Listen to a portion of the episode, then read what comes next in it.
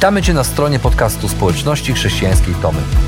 Mamy nadzieję, że rozważanie, które za chwilę usłyszysz, zainspiruje Cię do zrobienia kolejnego kroku w Twojej relacji z Bogiem.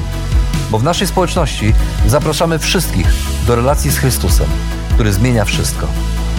Dziękujemy za Twoje zainteresowanie i zapraszamy Cię do polubienia naszego profilu na Facebooku, Instagramie i YouTubie oraz ściągnięcia darmowej aplikacji na smartfona. Dobrego słuchania.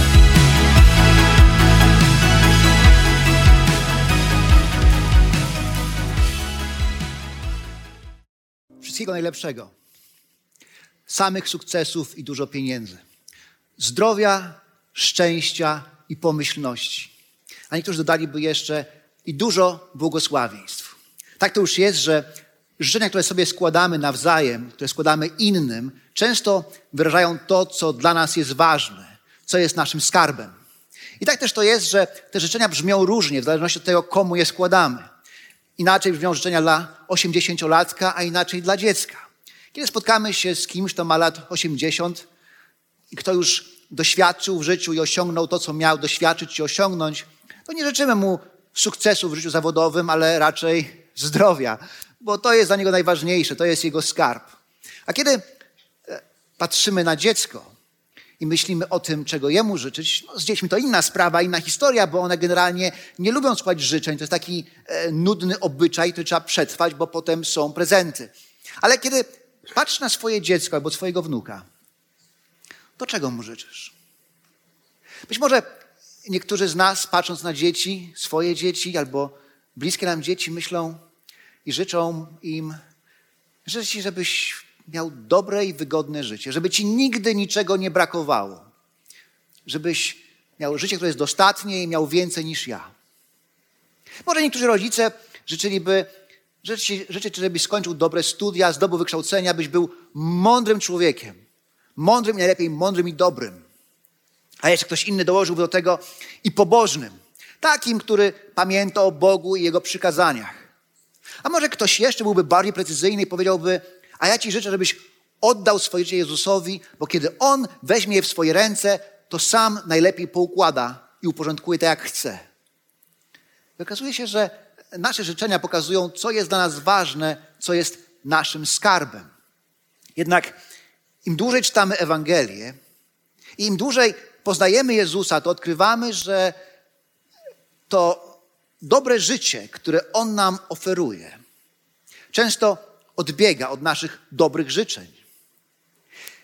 I kiedy przychodzimy do Niego, aby oddać Mu swoje życie, aby On je poukładał, tak jak tego oczekujemy, to często odkrywamy, że Jezus to życie bierze i w tym życiu może naprawdę nieźle namieszać. Przynajmniej tak było tym razem.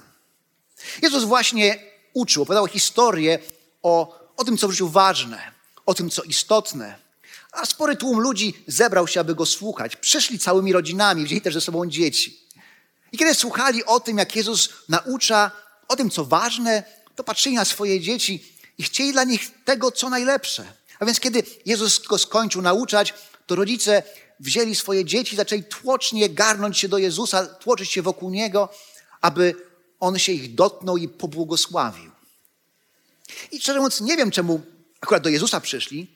Wiem, po co przyszli, bo chcieli dla dzieci tego, co najlepsze, ale czemu akurat do Jezusa? Nie sądzę, że przy dlatego, że wierzyli, że to jest Syn Boga, Zbawiciel świata i tak dalej. Mało kto wtedy uświadamiał sobie to tak do końca. Ale prawdopodobnie traktowali Jezusa jako kolejnego nauczyciela religijnego, rabina i pomyśleli sobie, jeszcze jedno błogosławieństwo nie zaszkodzi. Na pewno nie zaszkodzi. Być może myśleli o Jezusie tak, jak często wielu ludzi w naszym kraju myśli o Bogu. Na co dzień może nie zwracają sobie nim Bogu, głowy, ale kiedy przychodzi na świat dziecko, albo jest jakiś ślub na horyzoncie, albo pogrzeb, to chcieliby, aby ktoś się pomodlił, pobłogosławił. Tak, na wszelki wypadek. A więc oni przyszli do Jezusa, bo chcieli dla swoich dzieci tego, co najlepsze, dobrego życia.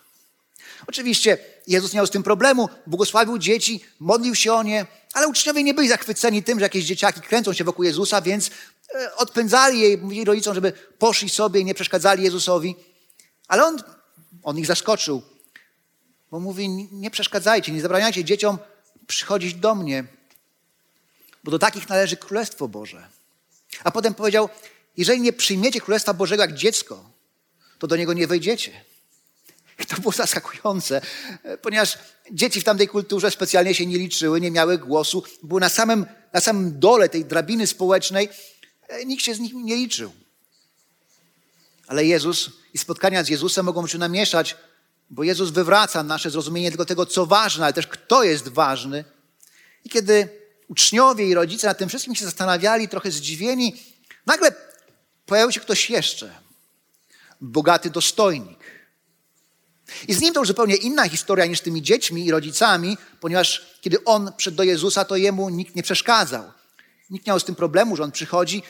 Ludzie się rozstąpili posłusznie, z szacunkiem, a on bez problemu mógł przyjść do Jezusa.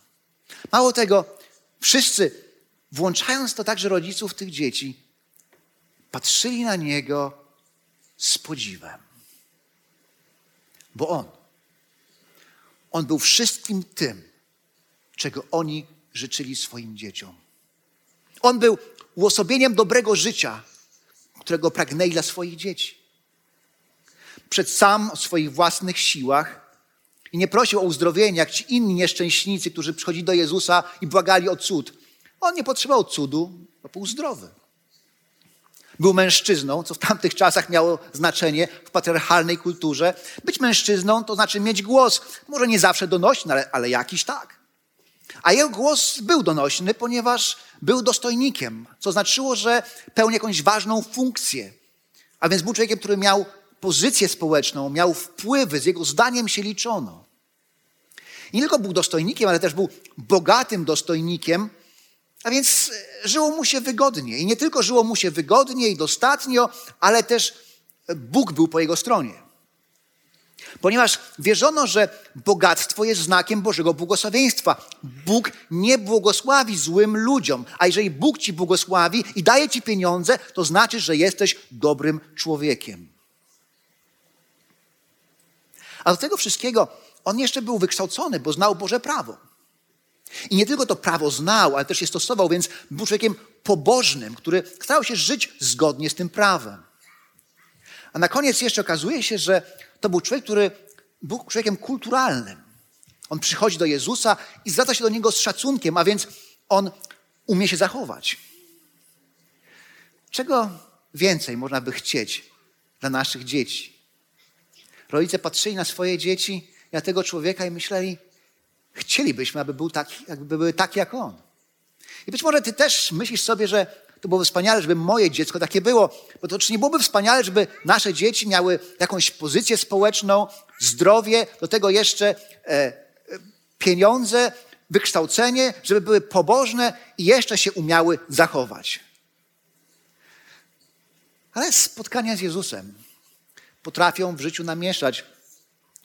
Często zmieniają naszą perspektywę na to, jak to życie powinno wyglądać. I nawet potrafią namieszać w życiu tak przyzwoitego człowieka, jak właśnie ten bogaty dostojnik. Ten bogaty dostojnik przychodzi do Jezusa i mówi, zgodnie z obyczajem, zaczyna od komplementu i mówi, nauczycielu dobry. A potem zadaje najważniejsze pytanie, jakie człowiek może zadać. Co mam zrobić, aby odziedziczyć życie wieczne? I to jest najważniejsze pytanie, które człowiek może sobie zadać w życiu, bo od tego pytania nie tylko zależy to, jak będzie wyglądało nasze życie tutaj dalej na ziemi, ale też gdzie i jak spędzimy wieczność. A Jezus nie zachowuje się jak typowy nauczyciel, bo zgodnie z obyczajem nie odpowiada komplementem na komplement, ale mówi: Czemu nazywasz mnie dobrym? Nikt nie jest dobry, tylko jeden Bóg. To nie znaczy, że nie mogę powiedzieć, że ktoś nie może powiedzieć, że mam dobrą żonę, dobrego męża, dobre dziecko, czy że zupa była dobra, bo tylko Bóg jest dobry. Nie, bo ta rozmowa toczy się w kontekście zbawienia, a do tego potrzebna jest zupełnie, potrzebny jest zupełnie inny rodzaj dobroci, na który nas nie stać, którego nie mamy, której nie mamy. Jednak ten człowiek myślał, że on coś może zrobić, aby być zbawiony. Tego pyta się, co mogę zrobić, aby odziedziczyć życie wieczne. Bo przecież jego przodkowie, aby odziedziczyć ziemię obiecaną, mieli przestrzegać prawa. I w końcu im się udało. To skoro im się udało odziedziczyć ziemię obiecaną przez robienie dobrych rzeczy, to może jemu też się uda zasłużyć na zbawienie. I wielu ludzi dzisiaj myśli w bardzo podobny sposób. Myślą sobie, że coś mogę albo muszę zrobić. Po kamiennych schodach w Kostaryce, na zakrwawionych kolanach, poruszają się powoli pielgrzymi, którzy zanoszą swoje modły do Boga, aby w ten sposób zdobyć Jego przychylność. W Indiach biedni chłopi składają ofiary bogom ospy, jadowitych węży, aby uchronić się przed nieszczęściem. Wyznawcy szintoizmu stoją pod lodowatymi wodospadami, aby ta lodowata, zimna woda oczyściła ich duszę i uwolniła ich od grzechu. I wielu ludzi myśli, że robiąc tak dobre rzeczy, jak chodzenie do kościoła na nabożeństwo, czy dawanie, czy modlitwa, czytanie Biblii, to są sposoby na to, aby zasłużyć na zbawienie, że mogą coś zrobić, aby być zbawieni. Dlatego też nie dziwi fakt, że ten człowiek, ten człowiek chce wiedzieć, co może zrobić. Jak może na to zbawienie zasłużyć? I zadał właśnie to pytanie. A Jezus odpowiada w dziwny sposób, bo zdaje się go utwierdzać w jego sposobie myślenia. Mówi do niego tak. Znasz przykazania, masz nie cudzołożyć, nie zabijać, nie kraść, nie poświadczać nieprawdy, szanować swego ojca i matkę. To jest ciekawe, że Jezus, cytując dekalog, jakby pominął pierwszą część dekalogu, która mówi o relacji człowieka z Bogiem. I też pominął ostatnie przykazanie, które mówi o tym, aby nie pożądać innych osób, innych ludzi, a też tego, co do nich należy. Zdaje się, że Jezus, rozmawiając z tym człowiekiem, skupił się na tych łatwiejszych przykazaniach. A on to słysząc mówi, ale ja tego wszystkiego przestrzegałem od mojej młodości, od najmłodszych lat. I prawdę powiedziawszy, możemy mu wierzyć. Bo nawet dzisiaj, kiedy spotykamy ludzi i rozmawiamy z nimi o tym, aby oddać swoje życie Jezusowi, zaczynamy mówić o grzechu, o tym, że Jezus może przebaczyć grzechy, to oni mówią, ale przecież ja jestem dobrym człowiekiem. Ja nikogo nie zabiłem, ja nie kradnę, nie zdradzam swojej żony, nie kłamię, szanuję swoich rodziców, jestem przyzwoitym człowiekiem. I ten człowiek miał prawo tak o sobie też myśleć, bo zgodnie z nauczeniem tego Testamentu być sprawiedliwym to znaczyło tyle, co żyć zgodnie z Bożym prawem. On właśnie w ten sposób żył. To Boże prawo było dla niego ważne. I dlatego przyszedł do Jezusa, bo pomyślał sobie, no dobrze postępuję, dobrze żyję. Co jeszcze mógłbym dodać, dołożyć do tego, co robię? I tak też jest w naszym świecie i w naszej kulturze, że są ludzie, którzy mają dobre życie, dobre, poukładane życie, mają dobrą pracę, dobre, szczęśliwe rodziny, starają się dobrze postępować, ale mają to poczucie, że czegoś gdzieś tam im może brakować w, tych, w tym dobrym życiu. Może wieczności, może Boga, może coś by do tego życia dodać, może by tak dodać, dodać Jezusa do tego dobrego życia. I tak samo było z tym człowiekiem. On chciał coś dodać. Ale spotkanie z Jezusem bywa niebezpieczne, bo, bo ten Jezus może w życiu bardzo namieszać. Gdy więc ten człowiek powiedział, tego wszystkiego przestrzegałem od młodości, Jezus tak odpowiedział.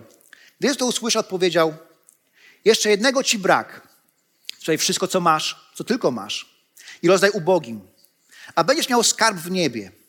Potem zaś przyjdź i naśladuj mnie. Na te słowa dostojnik zasmucił się głęboko, był byłem wyjątkowo bogaty. Gdy Jezus zobaczył jego wielki smutek, stwierdził, jakże trudno tym, którzy mają majątki, wejść do Królestwa Bożego. Doprawdy łatwiej wielbłądowi przejść przez ucho igły, niż bogatemu wejść do Królestwa Bożego.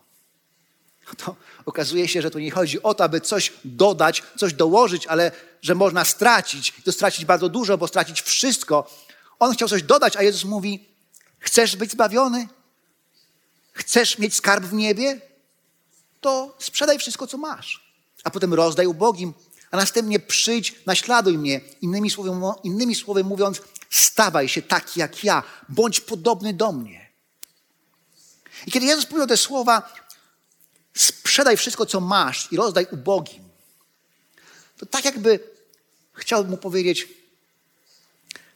naprawdę chcesz rozmawiać o przykazaniach i o dobroci? To zacznijmy od pierwszego. Nie będziesz miał innych bogów obok mnie albo przede mną. To więc jak? Co jest Twoim Bogiem? Kto albo co jest najważniejsze w Twoim życiu? Mówisz, że Bóg? To sprzedaj to, co masz i rozdaj ubogim. Okazuje się, że ten człowiek chciał mieć skarb w niebie, ale miał też wiele innych skarbów, które były dla niego ważniejsze. Dlatego odchodzi zasmucony. A Jezus, mówiąc jak trudno bogatym wejść do Królestwa Bożego, posługuje się obrazem i mówi, że łatwiej jest wielbłądowi prześliznąć się przez ucho igły, niż bogaczowi wejść do Królestwa Bożego. Wielbłąd przez ucho igły? Absurdalnie niemożliwe.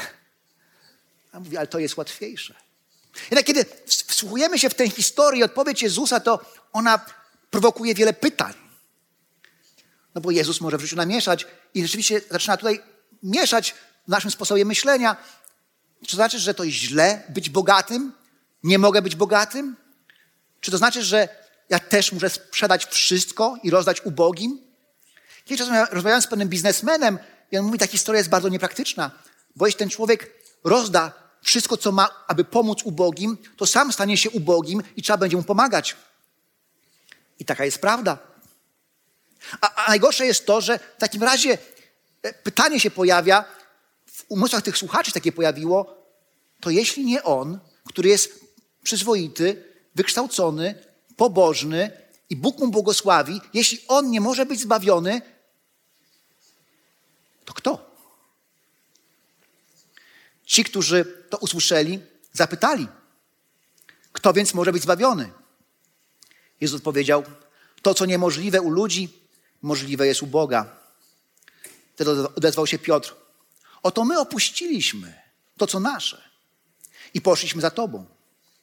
Jezus im odpowiedział, zapewniam Was, nie ma takiego, kto by opuścił dom lub żonę, lub braci, lub rodziców, lub dzieci ze względu na Królestwo Boże i kto nie otrzymałby w zamian dużo więcej w tym czasie, a w nadchodzącym wieku życia wiecznego.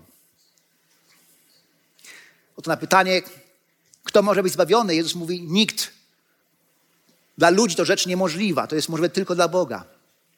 I ta odpowiedź jest echem tego, co Jezus powiedział wcześniej w rozmowie z bogatym dostojnikiem. Nikt nie jest dobry, tylko jeden Bóg. Nikt swoją dobrocią nie może zasłużyć na zbawienie, nikt nie jest w stanie tego zrobić. Dla ludzi to jest niemożliwe. Ale potem Piotr mówi: No, ale my opuściliśmy wszystko dla ciebie, co mieliśmy, i poszliśmy za tobą. A Jezus mówi: To wspaniale, bo każdy, kto opuścił swoich bliskich, swój dom, to co miał dla mnie, dostanie więcej tu, a jeszcze do tego życie wieczne. To samo, co powiedział bogatemu człowiekowi: Sprzedaj, co masz i pójdź za mną. Ale tutaj pojawia się kolejny problem. Czy widzicie paradoks? Zbawienie jest niemożliwe, nikt nie jest dość dobry, nie możemy nic zrobić, aby być zbawieni. A z drugiej strony Jezus mówi: sprzedaj wszystko, co masz, opuść i pójdź za mną. To jest niemożliwe? Czy mogę coś zrobić? Czy mogę kupić, sprzedając to, co mam i rozdając ubogim? I pytanie jeszcze jedno, w w takim razie, to ile ono kosztuje? Bo ten człowiek, bogaty człowiek, miał sprzedać wszystko i rozdać wszystko, co miał. Uczniowie niczego nie sprzedali. Oni tylko opuścili swoje domy, opuścili swoje rodziny, ale ciągle mieli swoje domy, mieli swoje rodziny. A chwilę dalej jest historia Zacheusza, który też spotkał się z Jezusem i to spotkanie namieszało w jego życiu strasznie, tak strasznie, że mówi, panie, połowę swojego majątku oddaję ubogim. To więc ile? Ile kosztuje to zbawienie? Wszystko, co mam, czy połowę? Czy muszę sprzedać i rozdać, czy tylko opuścić? To są pytania, które pojawiają się, kiedy czytamy tę historię.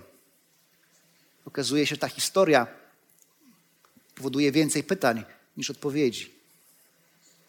Ale prawda jest taka, że spotkanie z Jezusem może wiele w życiu namieszać, ponieważ to spotkanie zmusza nas do tego, aby przeegzaminować i przemyśleć, co jest moim skarbem, co jest dla mnie ważne. I są też takie sytuacje w życiu, które zmuszają nas do przemyślenia tego, co tak naprawdę jest moim skarbem, co jest dla mnie najważniejsze w życiu. Znany kaznodzieja, już nieżyjący, Fred Craddock, opowiedział kiedyś historię o pewnej rodzinie misjonarzy, która pracowała w Chinach. I oni zostali zamknięci w areszcie domowym. Pewnego dnia przyszli do nich żołnierze i powiedzieli: Możecie wracać do Ameryki. Oni się ucieszyli. Wracamy do domu. Ale żołnierz mówi: Możecie zabrać ze sobą tylko 90 kilogramów. A to nie było takie łatwe. Po tylu latach mieszkania w Chinach trochę im się nazbierało rzeczy, więc zaczęła się rodzinna dyskusja, rodzinne spory. Tata, mama i dwoje dzieci zaczęli się spierać, co zabrać, co zostawić. Ta waza. Musimy zabrać tę wazę, ale to jest nowa maszyna do pisania. A książki, moje książki, a co z tym, a co z tamtym, a co z tamtym. W końcu mieli sterte rzeczy, zaczęli je ważyć, wzięli wagę i ważyli. No i zważyli wszystko i coś musieli odłożyć. Potem znowu zważyli i znowu coś musieli odłożyć. I tak ważyli, odkładali, aż w końcu, aż w końcu mieli 90 kilogramów. Przyszli żołnierze i pytają się, jesteście gotowi do drogi? Tak, jesteśmy. Zważyliście wszystko? Zważyliśmy wszystko. A zważyliście dzieci? Nie, nie zważyliśmy dzieci. To zważcie dzieci. I nagle ta cenna baza, ta nowa maszyna do pisania i inne skarby stały się śmieciami. Tak to w życiu jest, że są wydarzenia, które zmuszają nas do przemyślenia tego, co jest dla nas ważne. I podobnie Jezus mówi, że chcesz mieć skarb, którym jest życie wieczne, to On sam i pójście za Nim musi stać się największym skarbem Twojego życia. I tu nie chodzi o to, ile, zost ile zostawić, czy wszystko, czy pół, i czy sprzedać, czy tylko zostawić. Ale tu chodzi o decyzję, kto jest największym skarbem mojego życia. I rację miał ten biznesmen, który powiedział, że gdyby ten człowiek rzeczywiście rozdał wszystko, co miał, aby pomóc biednym, to sam stałby się biedakiem.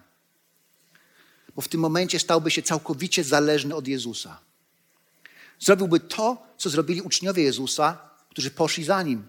Ich życie, ich utrzymanie zależało od Jezusa. A on powiedział im, że jeżeli pójdą za nim, to on się o nich zatroszczy. Zatroszczy się tutaj, po tej stronie wieczności, ale da im też życie wieczne. I on nie rzucał słów na wiatr, bo chwilę potem, jak go skończył tę rozmowę z uczniami, powiedział po raz trzeci: Idę do Jerozolimy, aby umrzeć i zmartwychwstać. Idę, aby umrzeć za wasze grzechy, aby dać wam życie wieczne. A więc ten Jezus, który oczekuje od nas całego naszego życia, oddał całe swoje życie, aby dać nam życie wieczne. I spotkanie z tym Jezusem może w życiu namieszać. Ponieważ zmusza nas do zadania pytań, których być może wcześniej sobie byśmy nie zadawali. O to, co jest moim skarbem. I czy te wszystkie swoje skarby jestem gotów poddać Jezusowi.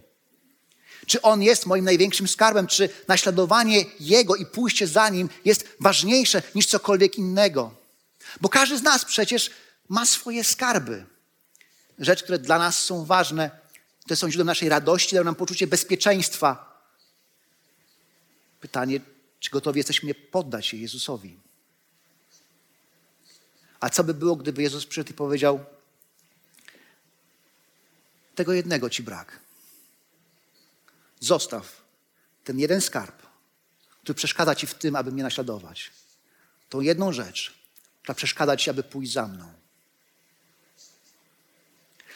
Ponieważ decyzja, by pójść za Jezusem, często wiąże się z trudnymi, ale ważnymi wyborami.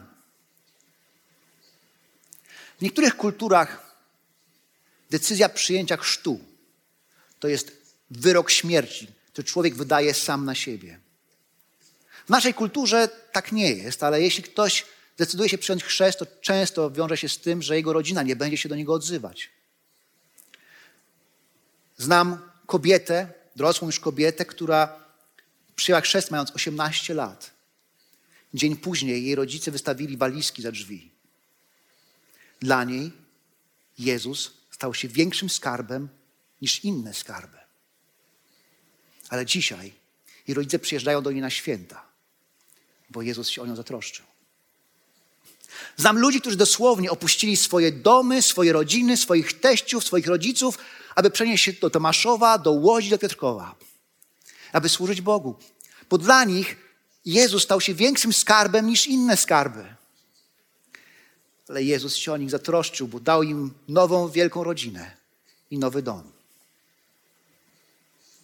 Znam ludzi, którzy odrzucili ofertę dobrej pracy, dlatego że przyjęcie tej oferty oznaczałoby tyle, co mniej czasu i możliwości, aby być dobrym ojcem, dobrym mężem, przede wszystkim być dobrym naśladowcą Jezusa.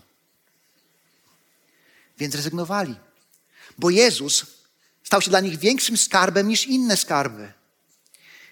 Jezus się o nich zatroszczył. Zarabiają mniej, ale mają czas na bycie tym, kim być powinni. Znam ludzi, którzy byli w relacjach, o których wiedzieli, że Bogu się nie podobają. I chociaż te relacje były źródłem ich poczucia bezpieczeństwa i radości i szczęścia, to był taki moment, kiedy zdecydowali się te relacje zakończyć. I chociaż trudno im było sobie wyobrazić, że Bóg jakoś zaspokoi te potrzeby inaczej, to zrobili to, bo Jezus stał się większym skarbem niż inne skarby. I Jezus się o nich zatroszczył. A więc ten tekst stawia nas przed pytaniem, kto jest moim skarbem? I co gotów jestem zrobić ze swoimi skarbami? A więc kiedy wsłuchujemy się w tę historię, to odkrywamy, że jeśli chcesz dostać od Jezusa skarb wiecznego życia, to On musi stać się dla Ciebie skarbem większym niż wszystkie inne Twoje skarby. Sami więc, widzimy, że Jezus naprawdę potrafi w życiu namieszać. A ja, kiedy stoję przed Wami, zastanawiam się nad tym, czego nam wszystkim życzyć. Jakie byłyby te najlepsze życzenia dla nas wszystkich? To życzę nam wszystkim, aby On naprawdę namieszał.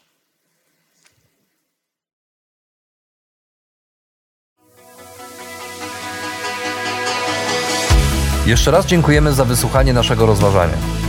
Jeżeli mieszkasz w okolicach Tomaszowa Mazowieckiego lub Łodzi, zapraszamy Cię do odwiedzenia nas na niedzielnym nabożeństwie. Więcej informacji znajdziesz na stronie schatomy.pl.